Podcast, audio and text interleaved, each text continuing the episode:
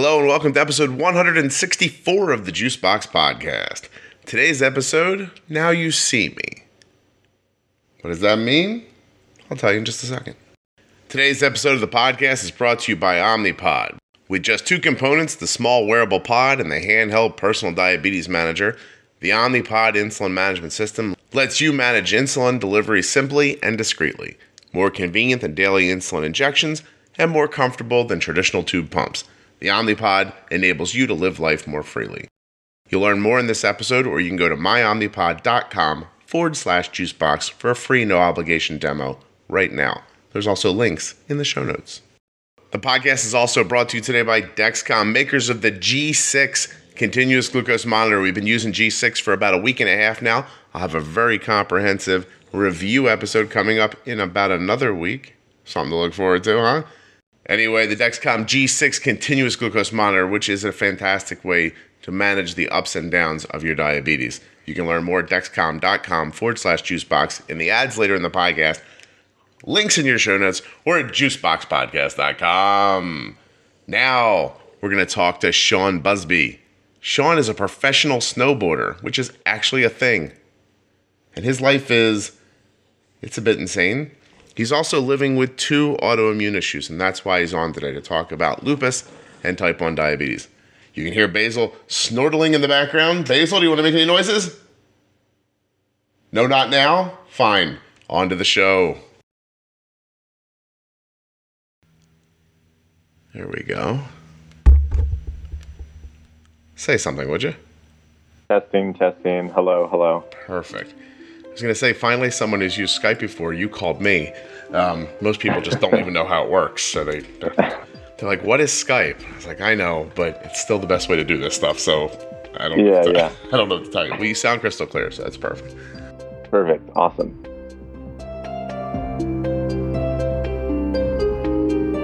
Allow me to remind you right here that nothing you hear on the Juicebox podcast should ever be considered advice, medical, or otherwise. Always consult a physician before making changes to your diabetes plan or really doing anything. In general, don't listen to me. I'm an idiot on a podcast. I mean, didn't your parents teach you to be like scared of strangers? I'm Sean Busby. I'm a professional snowboarder living with type 1 diabetes and lupus. Sean, I think we've never met in person, but I think we've been in the same place a couple of times, and we just wouldn't know it. Um, I feel like I was at something in Philadelphia once. You might have been at, or something at Lilly. I don't remember exactly, but I feel like I, I feel like I've been in a situation where people are like, "That's Sean," and I'm like, "Oh," and then I just get whisked in a different direction, and I don't think we've ever actually met in person. So it is very nice to meet you. Yeah, likewise. So we're here today to talk about something that riding on insulin is doing uh, called now you see me right? And that's to what what's the hashtag supposed to be doing? Yeah so the hashtag for this campaign during the month of may is called now you see me. So just just completely spelled out but uh, yeah that, that's the that's the hashtag. You nailed it. And we're, we're trying to draw attention to people who are living with multiple autoimmune issues? Correct. So we know that um, there was a there's a study that about 27% of people that have type 1 diabetes will develop another autoimmune disease at some point in their lifetime. So um, I was one of those. And the reason we chose May for this campaign um, is because, like I said, I, I have lupus um, in addition to my type 1 diabetes. And that's lupus is pretty rare for men to get. Um, about one in 10 people that get lupus are men. Wow. Um, there's about a total of 500,000 people um, or 500,000 men in the world that have it. And uh, so I felt pretty alone when I got that diagnosis. And unlike type 1 diabetes, um, at first I felt alone, but then I found a great community in in type 1. Yeah. Um, the type 1 community is uh, pretty large and open, and there's people talking about it, but not so much with lupus, at least with men and with lupus. So I figured, you know, I bet I'm not the only one that's going through a double diagnosis. And uh, anyway, so we chose May because May is also uh, Lupus Awareness Month. So we just figured, oh, this is a great time to start this, and let's see who else is dealing with a, a double diagnosis or possibly more. Around here we when we donate like clothes and things like household goods that you know to organizations we always use the lupus foundation because i just one day found myself thinking how how unlucky is it to get a, a disease that some people will tell you doesn't exist like that's not good luck. Uh, actually, Sean, you have the worst good luck in the world. You got something hardly anybody ever gets, and something hardly anybody ever gets at the same time. You must not yeah. play the lottery. You you're probably just like, well, it's never gonna never gonna go the right way for me. But but but seriously, I mean, you got screwed twice, man. I mean, yeah, yeah, yeah. No, actually, it's funny because I've, I've always spoken about that. It's like man, why don't we play the lottery? Because the odds are looking like it's in our favor. So yeah, um, you always hit the, yeah. the low odds stuff, right? Like so. That's yeah. Well, I'll, I'll say this, Sean. So I, I, I don't think I've ever come out and said this on the podcast yet, but uh, now seems like just as good a time as any. Um, my daughter Arden is just about 14 years old. She's had type one since she was two, and a number of months ago now, a, a, while ago. I've maybe I've alluded to it once or twice, but she started having really um, intense stomach issues, and mm-hmm. she would not use the bathroom for days at a time successfully. And then when she went, it was her body just being like, "Oh my god, all this has to come out!" Like really, like a bad cycle she was in and mm-hmm. we came up on her endocrinologist appointment and I, I walked in and I said, look, I'm, I'm sorry to say this, but you're going to have to test her thyroid. I'm like, because I think her thyroid's like kind of gone, uh, you know? Yeah. And, and sure enough, now she has to take Synthroid every day and it completely cleared things up, but it just, you know, that that's, you know, like you think, wow, one thing's enough, but to make your point, there it is. There's the second thing. And, looking back, yeah. it's not that surprising. My my wife has hyperthyroidism. And mm-hmm. we go back through my wife's family line, and most of the women on my wife's side of the family have some endocrine issue. They're all different, but some one person has celiac. Uh, what, my wife's grandmother um, had the celiac. We have a niece who just has like not a great immune system. Like there's everyone seems to be a little touched by it, and Arden got too. It looks like so. Um, uh, and it's it stinks, but finding out yeah. right away and doing something about it took her from being miserable to being right back. I can't tell you that synthroid was in her for two, three days, and everything was back to normal again. Wow, wow, yeah. I mean, it's nice to know who what that enemy is. Yeah. You know what that to have a face at least. Tell me a little bit about lupus because I've I'm kind of fascinated by it, but don't really know anything about it. How does it present? Yeah, so um, it's a super complicated disease. They refer to it um, as the cruel um, mystery just because it mimics so many diseases. It mimics uh, multiple sclerosis. It can uh, affect your muscles um, and uh, mimic forms of like a muscular kind of dystrophy or myositis. Um, and uh, for me, I they suspected it actually when I was 19 years old, and then I was sent out, or I guess when I was about 20 years old, and uh, I was sent out to the Mayo Clinic in Minnesota for two weeks. Um, however, during that time, and just let me ask, can are you still getting good connection with me? Because I just got something on my phone that said uh, poor connection. you sound great to me, so I'm good. Okay. Yeah. Awesome. Good. Um, so, anyways, yeah, I was sent out to Mayo Clinic, and at the time, I had uh, severe hives over about seventy percent of my body. So, I was treated with, uh, I was being treated with some steroids called prednisone, mm-hmm. um, which, if anyone knows, prednisone is super gnarly if you have type one diabetes. It's uh, it's crazy to try to keep control of your blood sugars during that time. Right. And uh, in addition, prednisone is also one of the major drugs that's used to treat lupus and suppress the immune system.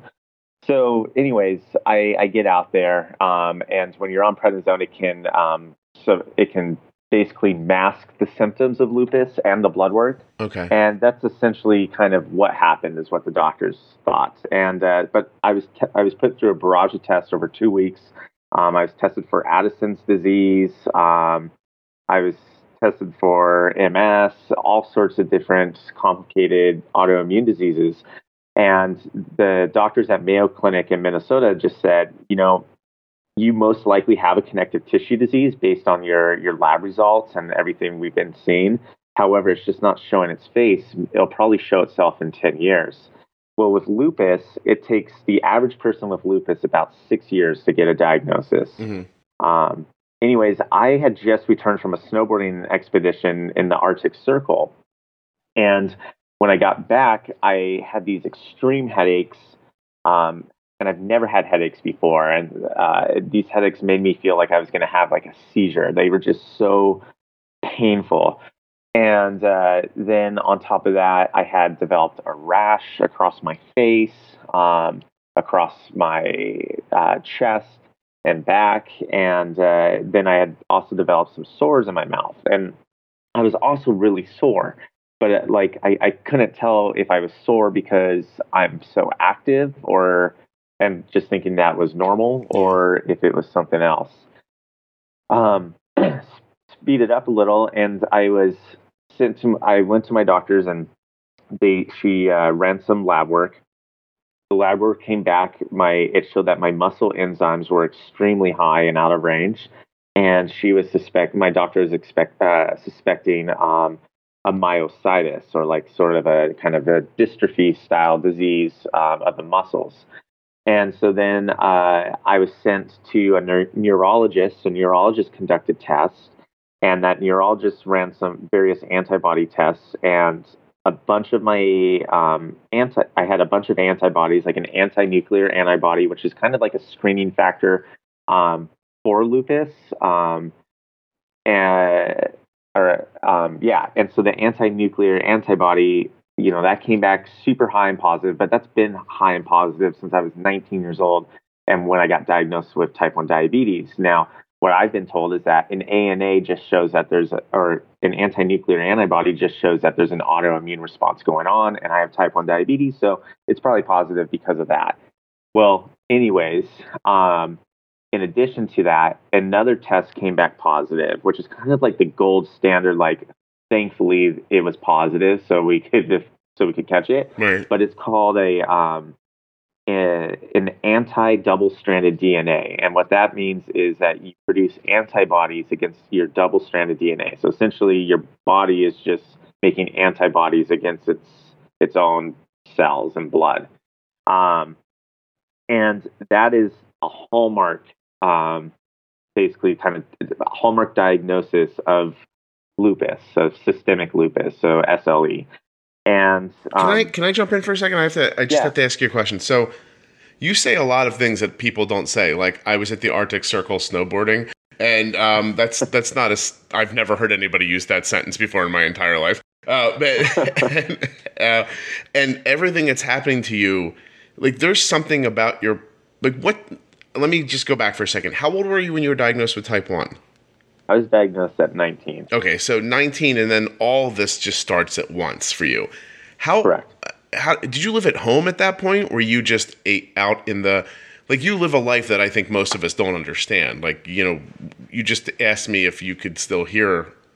I'm assuming that's because you're like on the end of a flagpole on the top of a mountain trying to get reception or something like that right now. so, in my, I'm actually um, and lo- do let me know if you can't hear because uh, some reason my phone keeps telling me poor connection. But um, I'm I'm actually in Alaska right now, and uh, but yeah, I uh, see. That's I my was... point. Yeah. so so so were you that guy when you were 19? Were you in Alaska when you were 19, kind of, or were you at home like going? Maybe I'll go to college. Maybe I'll snowboard in the Arctic Circle. Where were you in, at your life at that point?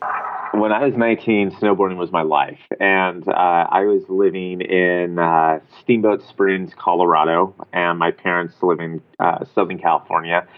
And uh, but I was I was full time training. I was competing um, and just traveling the world for snowboarding competitions. And uh, so yeah, being diagnosed at 19, my life just kind of totally turned upside down and I was very confused and very scared about what that meant. How did you prioritize things? Did you see the diabetes as okay, this is first or was the pain first or was the like what did you what did you see as your your biggest foe in the morning?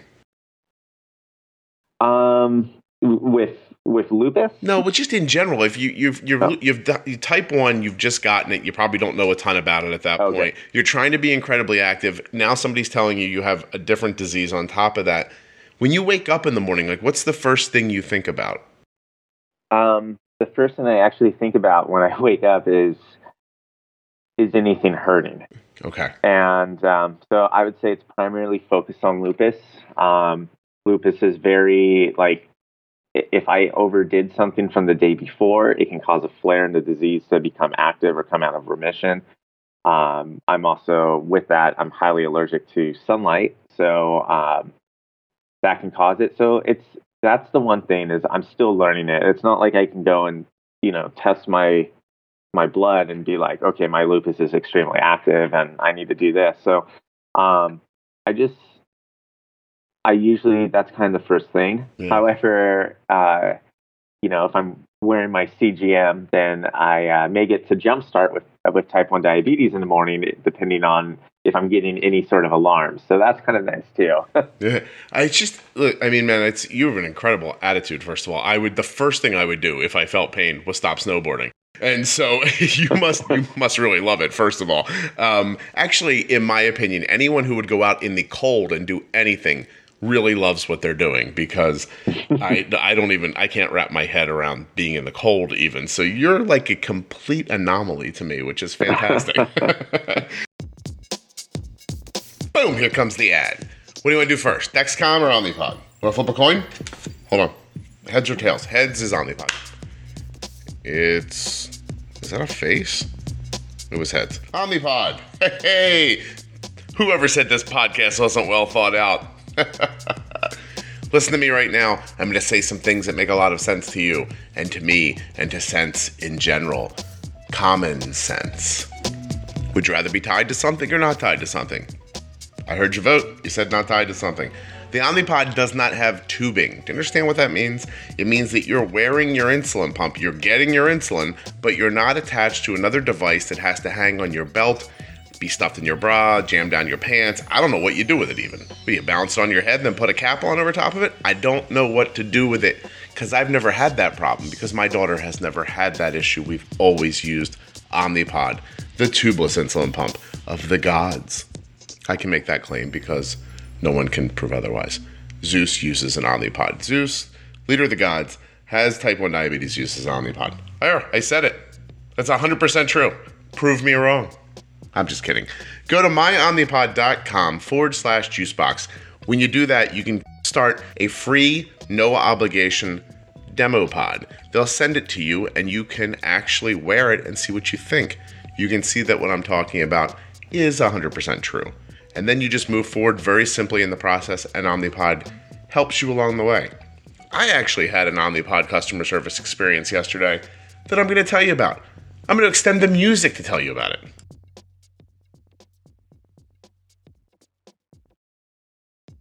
So we just had a job change here and we switched health insurance. And very luckily, I felt like we upgraded our health insurance a little bit.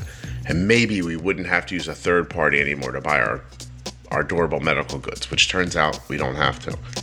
But all I did was call Omnipod and I was like, hey, we just switched insurance. I used to use this third party supplier. I was wondering, can I use you now? Can I just buy them directly from you? And they said, give me your information. That took a couple seconds. Then they said, we'll call you back in a couple days. And you know what they did? They actually called me back. Crazy, right? Guy calls up and he says, hey, I'm calling from Omnipod. We checked through your insurance. Everything's great. Here's what your coverage is. When would you like to place your first order? Just like that. I mean, it was so simple. And I'm telling you that if that was that simple, just the process of getting the no obligation, non functioning demo pod to try and check out, it, it's got to be the easiest thing in the world. I know so many of you have done it, and you get back to me later and you're like, hey, I tried out the demo pod, now I'm using the Omnipod. And by the way, I appreciate that. Appreciate when you click on the link. Click, click, click on the link in the show notes or at juiceboxpodcast.com and you try the demo pod. Thank you very much. I'm just saying, I think it's going to be really easy. If my experience is any indication, there's really no muss, no fuss. Give it a try. myomnipod.com forward slash juicebox with the links in your show notes and at juiceboxpodcast.com. I really believe that you will love using the Omnipod insulin Management System.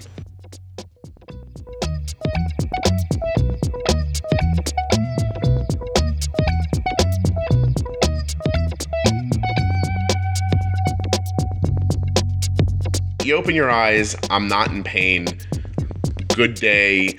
Check my blood sugar. Get moving. But then, like, I, I, hope you I hope you take this the right way, but when somebody tells me they're a professional snowboarder, I can't wrap my brain around what that means or how you have food. So like what is like how do you what is a day like what is a day like for you being a professional snowboarder? So yeah, that it's basically consists of um, well, and I, I also now am the the executive director of Riding on Insulin, which is a nonprofit that I started right uh, when I was diagnosed with uh, type one diabetes when I was 19. Um, but as a as a snowboarder, that I've I've been a professional snowboarder since about the age of like 16. Mm-hmm. Um, it's basically communicating with my sponsors that pay me to do what to do what I do, um, figuring out trips, um, you know, pitching different sorts of trips or expeditions that I may do to remote mountain ranges, and then also trying to get kind of marketing materials around that. So you're shooting photos, you're shooting video, um, uh, you're writing articles for snowboard publications and magazines. We're uh, testing um, gear that will be coming out from uh, for the following season or two seasons from now. So a bunch of the gear that we usually have is from is will be out in the in the next season or the season after. Okay. Um, and just kind of always providing feedback. So um, so not much different than when I hear about somebody making like money playing video games. You're you're the the out front face for the activity and for the people who make gear or, or like that kind of stuff around that activity. Yeah, that's it. I guess that's a good way to put it. That's cool. okay. Well, wow. I wish someone would have told me about that when I was in high school. I would have not done what I did, to be perfectly honest, because your life sounds much cooler. And so, also, you are. Um, I'm assuming by now people listening are going to have the same thought as I just did, but you're a go getter. Like that's is that just kind of burned into who you are? I mean, you're like, I have diabetes. I'll start an organization. I'll get like that's that. Not many people's yeah. minds work that way, I guess. Yeah, I think a lot of things shaped me. Well, actually, a lot of things did shape me. I wasn't. I mean, when I was just a snowboarder and I didn't have type one diabetes, mm-hmm. my focus was just solely. It was it was selfish. It was just focused on my sport. Mm-hmm and uh, and I think you know with being in being any sort of athlete, you're you're typically just you want to go go go. You you you always are setting goals and you're trying to achieve those goals. Um, when I was diagnosed, I was actually misdiagnosed. I was misdiagnosed with type two, and I became extremely ill and extremely sick for three months um, until I got the correct diagnosis of type one. And like when I was in the hospital for 12 days, I lost over 30 pounds of my body weight. I started losing snowboarding sponsors because I didn't want to support an athlete that was chronically sick. So like while my teammates were going and competing in South America, I was essentially just like in a hospital or you know back home with my parents being taken care of because right. I, I couldn't function because I wasn't on insulin. And uh, but once I got that correct diagnosis of type one and got on insulin and felt how amazing that feeling of having my first insulin shot was, then it really grounded me. And it sh- and then I had to learn about this disease and all I found was again that community. I, I was reading stories from on the JDRF website during Children's Congress of you know five year olds uh, nine year olds 16 year olds like how they've lived life with type 1 diabetes have, and have known no different and how they still go out follow their their goals and their dreams and are being like a normal and are being a normal kid. And that's what inspired me and it showed me if they could do it, then surely so could I. That's and awesome. so they were they were my driving motivation. And I I know for a fact that if I got diagnosed with lupus and because of the lack of community. And now maybe other people would argue there's you know there's communities online and all that sort of stuff. But in, in terms of men and like a positive community because mm-hmm. a lot of stuff you read about online are you know the really sad the really sad stories. Right right. Um and like a great example is selena gomez. She has lupus. She just got a kidney transplant because of it. And so like it's like that sort of those sort of stories that you read. Um and it it just showed me man that these kids can do it I can. And if I was diagnosed with lupus first, I would be a complete wreck. I don't. I know for a fact I wouldn't be snowboarding. Um, I, because you would, think you would have reached out into the world and found sad stories, and those sad stories would have led you towards believing this was your path. But instead, you reached out, found type one people who are have a different message in, in the community. Is that the idea?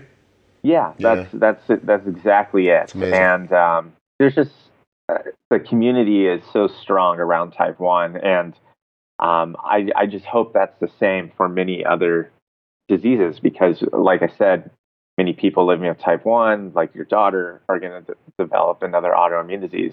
But I do really feel like type 1 set me up with the right tools mm-hmm. of managing a chronic illness and the, eh, with the amount of people I could reach out to and get support in that manner. So when I was diagnosed with another chronic illness, I had the I had the blueprint of how to manage such a thing. Yeah, there's sort of this moment like out of a bad like sci-fi action movie where you're being attacked by flying gorillas and then you know then dragons come up out of the water and you're just like oh this too you, you know like like you yeah, know like there's yeah, that yeah. feeling of like okay I'll, I guess I'll defeat all of this as it comes at me and I, I really do think that it, it goes unsaid sometimes and it's hard to properly I think articulate at times for some people but you definitely don't want diabetes. You don't want everything that comes with it and but there's this positive part about having it that you can't deny. Like this I don't know, like you, you don't meet people who have type 1 who aren't, you know, resilient and resourceful mm-hmm. and, you know, intelligent and and thoughtful about their life and their health and it's um it does something to you having this disease and most of it sucks, but some of it's incredibly positive. Um, yeah. You know, I, I, I don't know if I've ever said this here once, but uh, my daughter plays softball, but she's a third baseman. And they get involved in this game a couple of years ago where they run out of pitching and she's like, Well, I can throw a ball underhand, I'll do it. And so she gets in, pitches to this girl who's like nine times her size. Like we could have hidden Arden inside of the batter if we needed to. And she lines the ball right back to Arden. Arden can't quite get her glove on it, hits her below the kneecap, knocks her right over and you know the coach goes running out on the field and i was like oh let me go out there so he doesn't overreact to this. And that's my my feeling from diabetes. I was like oh she just got hit really hard in the knee. She'll be fine. And you know like and i rolled out there and i was like how how's it going? And she's like got these tears in the corner of her eye that she's just kind of holding back, you know, and she's like, "Ooh, it hurts." And I was like, "Right?" And the guy, the coach, who's just raising a normal girl in the world, he's like, "You know, let's get ice on it. Let's do this." And I was like, "Hold on, chill out." I'm like, "Arden, what do you want to do?" She goes, "Let me stand up and see if I can throw another pitch." and so she does, right? She yeah. finishes the inning. Then she bunts for a single at the bottom of the inning, comes back, pitches the top of the next inning before she looks over at me and kind of gives me the high sign, like, hey, you know what? Let me get out of this. My knee's really starting to hurt. And a couple days later, she's at the doctor and she's got this little hairline like fracture in her knee. Oh, and it heals yeah. fine and she's fine. But at that point in her life, 12 years old, you know, a, a, a, girl weighs 85 pounds at the time, you know, and she never thought, like, let me stop. She just, she was like, oh, this sucks, but I, will just keep going. And I, I genuinely believe that part of that is her personality, but part of that comes from, from diabetes. I really do think it, it does, yeah. you know. Um, it's amazing but if you look deep enough, you can find something good in it. Now, I don't know if you can do the same with lupus or not. I mean, your description of it is, I'm going to be honest, fairly terrible, and um, mm-hmm. it, it's scary to hear from the outside. Yeah. Like I don't know you, and you're in Alaska, but if you were closer, I feel like I would hug you if we were nearby. I'd be like, God, Sean, I'm so sorry. But do you feel like that day to day, or do you handle it differently? Uh, yeah. I mean, I uh, every every day is different, and every day I'm still learning um, about different things and different therapies. And um, I, uh, you know, I have a great set of doctors now, so um, I will fly back from Montana, where I have my rheumatologist, to um, also Baltimore, Maryland, um, where they have the Johns Hopkins Lupus Center. Okay. Um, so I just go, you know, just try to see a center of excellence and just try to stay on top of it and a lot of it, you know, I think with any chronic disease, now this is just a, an assumption, but a, a, lot of it comes down to just your your outlook. Um, if you can create a positive outlook around it, and like what creates positive outlook around me is being involved in the community, so yeah. type one, and then also doing what I love, which is snowboarding. And uh, that just mentally, that's just refreshing. It keeps me going. And like, yeah, th- things can always be scary regardless of the disease down the future in the future when you've had it for a few years. Sure. Like type type one can be scary, um, lupus can be scary, but the important thing is to, for me and for anyone, is just just to live right now in the present. And you're gonna have bad days, but the bad days that you have, like by having that community and being able to talk to someone uh, that has a chronic illness. Mm-hmm. It's going to get you through that, and that's going to be like with type one diabetes. That's the next best medicine to insulin Yeah. and um, it's it's it's the only way I, I feel to be successful with living with a chronic disease is to have a, a sense of community. Yeah, I, I'm sorry. I'm sending Arden her lunchtime bolus. We're we were just chatting there for a second. Like, you caught me at the very end of it. But anyway, we're doing a nine unit extended bolus, 30% now, and the rest over an hour. In case anybody's interested, her blood sugar is 130. Um, and so, um, it, it listen, I can't I can't agree with you enough, honestly. You know, because there's there's there's two thoughts here. One is you need to live your best life today. Like this is the life you have today. You need to make the most of it. If we're gonna get hit by a car tomorrow, or my lupus is gonna get worse, or my type one's gonna make my eyeballs fall out, or whatever it ends up being, mm-hmm. you, you know, like the, we don't know what the future holds, but we do know the future's out there somewhere, and it's coming eventually. And so, Yeah. be, I mean, you're an amazing example of just do. Although I think you're doing all this, just try to meet Selena Gomez. But I'm just that's my my personal idea. Have you met her? Uh, no, but it is. I, I do hope to meet her one day. yeah, I feel like you're the one that can work this out, Sean. But but you're married, right? yeah, Yeah, you've wasted that whole opportunity. But never, nevertheless, like, um, but but I mean, seriously, like you're an amazing example of this for type one. You know, put the lupus aside for a second. Seriously, put the lupus aside for a second. You're in Alaska snowboarding with type one. What are you using? You have a Dexcom. yeah. I'm, I uh, I have an Omnipod and a Dexcom. Yeah, you've got the gear of the best stuff, in my opinion. That's what we use too. And so, um, and so you're out there with this. I mean, this these lit- this little bit of technology flying down the side of a mountain on what appears to me to be a very tiny like surfboard. And so you're. it doesn't seem. I mean, do you ever? Do you ever even stop and look at it like that? I guess you don't, right? Like you just have a different attitude, and and I think that's important for people to hear, because I know how much I've seen the community be kind of bolstered just by the idea that my 13 year old can play four or five softball games in a day and not have a problem. You know, it's um, I think it's amazing for people to be able to see the things that they're most scared of are not just possible, but they're possible in a really big way. Like we're not all going to go snowboarding in Alaska, but you know, I mean, if you can snowboard in Alaska, my kid can definitely play, you know, soccer. Do You, you know what I mean? Like if, if Chris Freeman can uh, ski across Maine, which apparently he Yeah. does, you, you know what I mean? Like then, then my then my kid can play basketball, rec basketball on Saturday, or I can go to the gym as an adult and not feel worried. There is a way to manage these things um, and and still do the things you want to do. How did you learn that management style? Like, how did you figure out how to do what you do without it causing you a real problem with your blood sugar, or does it? Well, I think that that attitude that you spoke of right there, that was that was number one. I had to to change my attitude um, to be like, okay, this is these are the cards I've been dealt. This is what I need. This is I if I still want to be a pro athlete or an athlete or whatever that was, I uh, I just have to learn. And um, so I, I did as much research as I could. Um, I reached out to, to to as many people that had type 1 diabetes that I came across online and Yeah. tried to gather information. And then I just started going to the gym.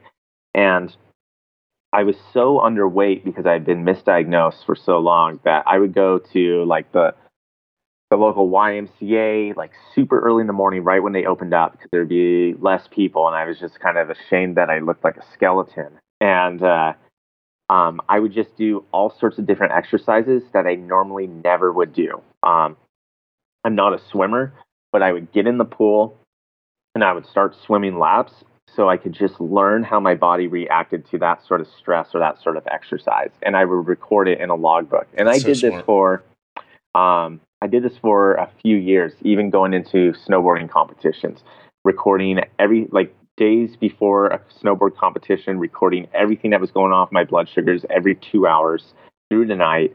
If I was making any corrections, what those corrections were, if I was giving myself any insulin, what that insulin was, and then resetting my insulin pump to basically mimic uh, how my body had been acting the days before. So I was very hands on with it. And I, I would say um, that's the other big thing of advice I would give is to just be extremely hands on with diabetes, test, test, test, and learn or check, check, check, um, and learn how to how your body reacts in certain exercises or different climates or so, different environments. Sean, that's amazing because I say here on the podcast, I tell people, I'm like, look, nothing's a mistake, but you need experiences, you know, mm-hmm. and then you need to have the the kind of the equation like I did this and this happened.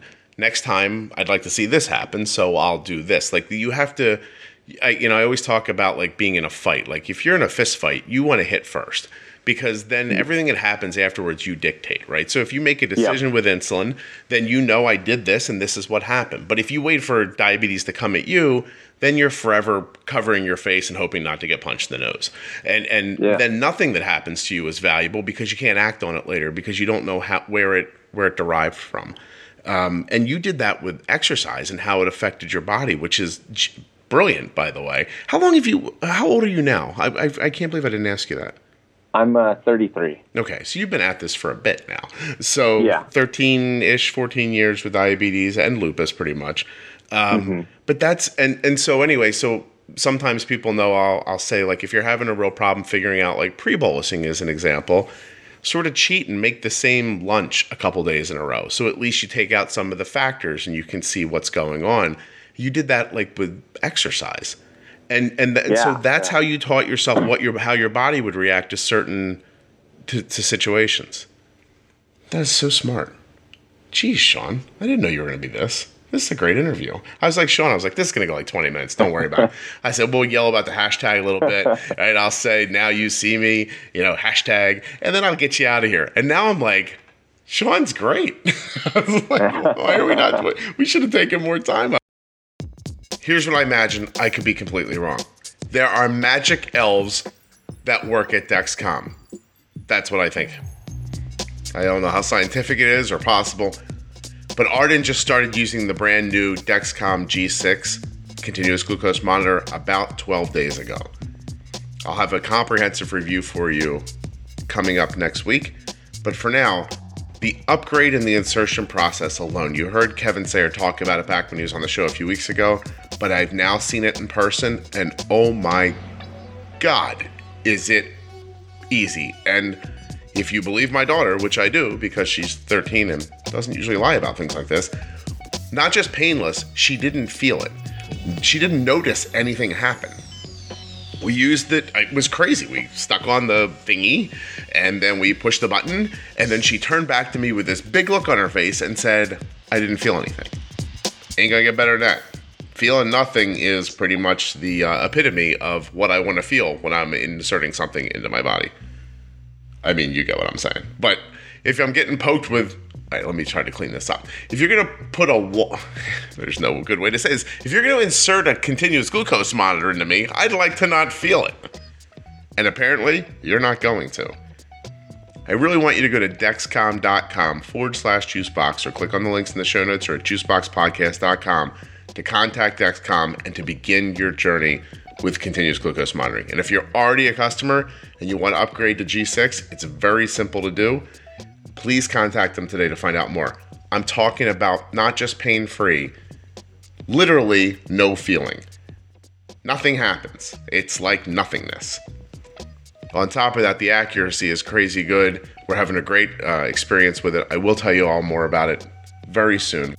I just want to have some more time with it before I come to conclusions and share them all with you. Pretty responsible of me, don't you think? What are we hoping for people to do with the hashtag May? Just put pictures out or to tell their story a little bit about multiple diagnosis or what's your hope? Yeah, so again, we're we're trying to develop that community because we know that there are plenty of people out there that are it, it that are managing type 1 and another disease and sometimes you know for me too i find where like how you said how do you wake up what do you think about I find a hard time to prioritize type 1 diabetes on some days. Yeah. And type, and I and sometimes you can be like, "Oh, well, you know, lupus or type 1 or whatever it may be is so much worse than than this or that." But that's not fair to do to yourself. If you have any medical conditions, they're they're always serious Yeah. and you need to figure out how to prioritize them equally and to be able to take care of yourself. And so for this t- this month of May, where we're doing this, yeah, the hashtag Now You See Me, it's to basically allow people to come out, speak out about what it's like managing a, a, a two diseases. Share that with others because most likely there's people on the other end that are listening that are going through something similar or maybe even the exact same thing. And so we're asking people to, you know, share their experience. Um, Riding on Insulin is putting up a ton of content along with many of our partners around the world um, that are also putting up content. Share that content, just get it out there. And um, if people want to be more involved, you know, they can they can donate to Riding on Insulin, um, which is ridingoninsulin.org, um, and uh, just help just help spread that message of awareness and let's bring to light like you know Well, wait, I mean, Sean, I was going to say it's incredibly important because you you d- said something that we all believe about you know how strong community is and how much it helped you when you found it. And if you have a multiple diagnosis, the community for that is obviously going to be smaller, but it's it's probably more important because you're dealing with these two things, and and it is. I think this is a great idea because you're really encouraging people to get out into the world and be you know, a little more open about the things that they're dealing with because they have probably plans and tricks and tips that they could share with each other too, or just good stories that would help buoy somebody who's just been diagnosed, you know, the way it worked for you. I always feel badly about, um, it, I don't, I think it's a not a, a very like well kept secret, but type, the type two community is not very strong or active. And and there are I've, I've had multiple conversations with dozens of different companies and they all would like to see it you know hey wouldn't it be nice if there was more of a community? But you can't get people with type 2 in a big block to speak up. And the best the best um, you know people can guess is that they're embarrassed by it. And and so they don't want to talk about it because of the stigma that's pretty unfairly attached to it you know? And Yeah. um, and this is this I hope somebody does that for them just the same as I hope that people step up use this hashtag and uh and do the same for people living with with multiple autoimmunes because I I think it's just really important to find people who understand um, and maybe you can find a connection there that'll help you so I, this is really it cool totally is yeah no, I appreciate this. I really do.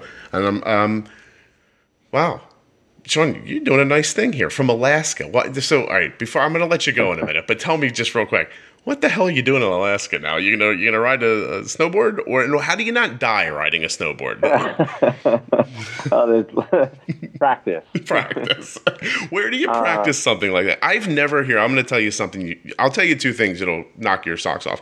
I've never had a cup of coffee in my entire life, and I've never been on skis. There's two things I don't think. And by the way, I've never seen Animal House. There's three things that most people don't believe, right? And so Okay. when I think of skiing. I think of skiing like being eaten by a shark. If I'm not in the ocean, a shark can't eat me. So if if I'm not on skis, I can't run headlong into a tree going what I'm assuming is like a thousand miles an hour. So you said practice. How do you practice to snowboard? Where did you do that first? um i did that first in southern california so um Well, that makes sense. yeah exactly right went to elementary school in laguna beach and ended up in the mountains so um yeah i uh, i learned in southern california um it was uh it, not to extend this any further but No, um my uh, my brother passed away when I was in high school, and um, snowboarding became a coping me- mechanism for me. It was just a place where I found a closeness to him was being up in the mountains because I grew up in Southern California, and you know we had concrete backyards and all that. So I uh, I needed that open space to reflect and feel close to my brother and, and God and, and all that. So um, that's where that's what really drove my snowboarding. And um, yeah uh, it just kind of all funneled out of control from there. Um, i grew up in a soccer family. Uh, my father coached college soccer Um, and uh, that sounds so terrible. I just kind of grew up in we're a in baseball family. sports When- world. Yeah, when we're a baseball family. When you say soccer, I feel like you were like Dyfus should have stepped in and helped you. But um, uh, no, no, no offense to people who like soccer, even though it's a god awful sport that doesn't seem to have any point. But anyway, um, Sean, we're going to name this episode "Sean Busby's Life is a Disaster," and yet he's still really upbeat. yeah, yeah. Dude, I'm so sorry, and I know it's probably been a long time, but you were like, my brother passed away, and I was like, this poor guy. Like, have you ever been hit by a car? Has a kangaroo ever stolen your baby? What else has happened to you? Like, like, do you have, like, could you go on forever about like, or is that it?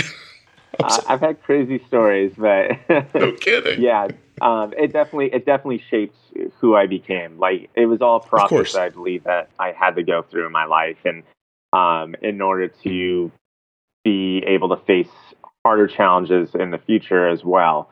And um, but yeah, I I just got on the snowboarding, and then after type one diabetes, I got on the to the backcountry side of snowboarding, and um, my goal was this uh, backcountry snowboard all seven continents, and to just kind of I don't know. I think anyone that's an athlete, they're going to want to present. They're going to want to put more extreme challenges in front of them, and uh, that's it's just something that kind of gives me a mission in my life, I guess. Well, I couldn't. First of all, I couldn't agree with you more about going through tough things and and and and that building for other stuff. I mean, that's. I think that's a no-brainer. I think the most amazing thing you've said here today is that somewhere in South America there's snow.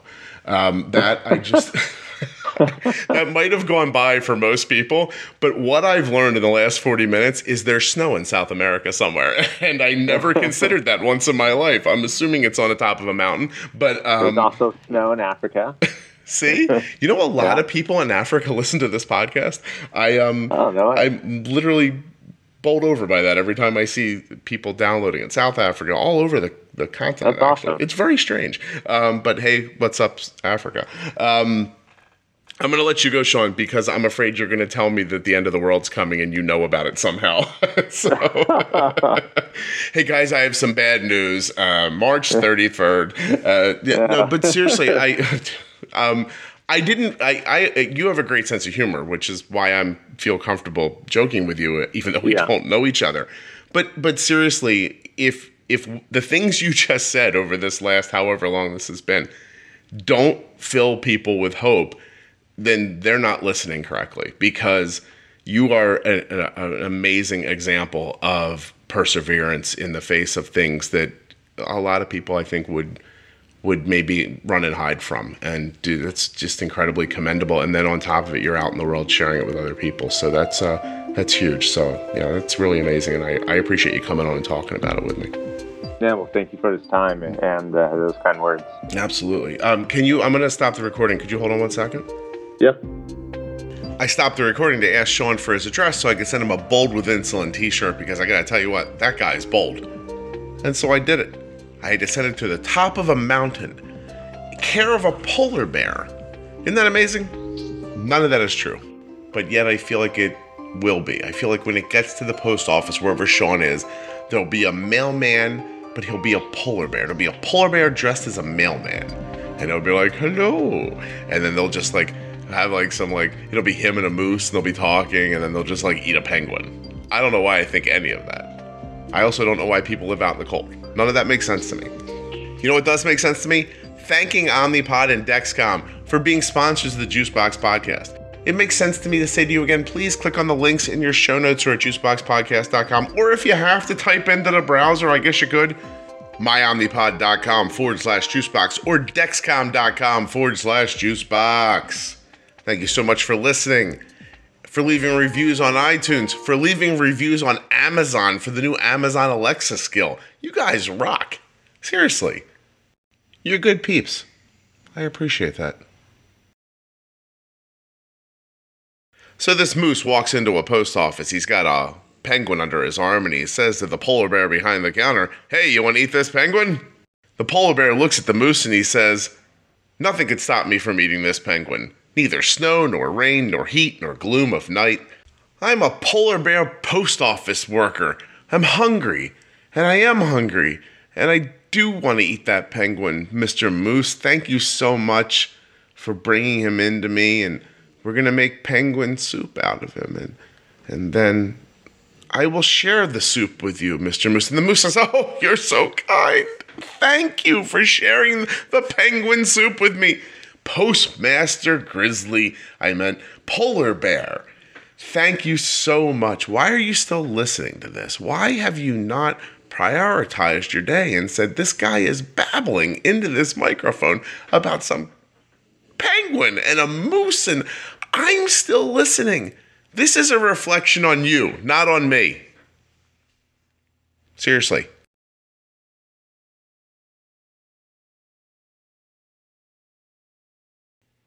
Oh my God, have you not stopped it yet? Push stop.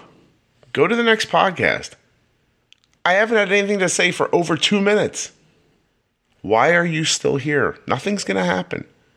I'm not, it's not a Marvel movie. There's not going to be a cut scene at the end. This is it. It's over. I'm giving you permission to stop right now. Did you stop it? Are you still here? Did you just hear some Basil snore like that? It was crazy. He's a snoring machine. Why are you still listening?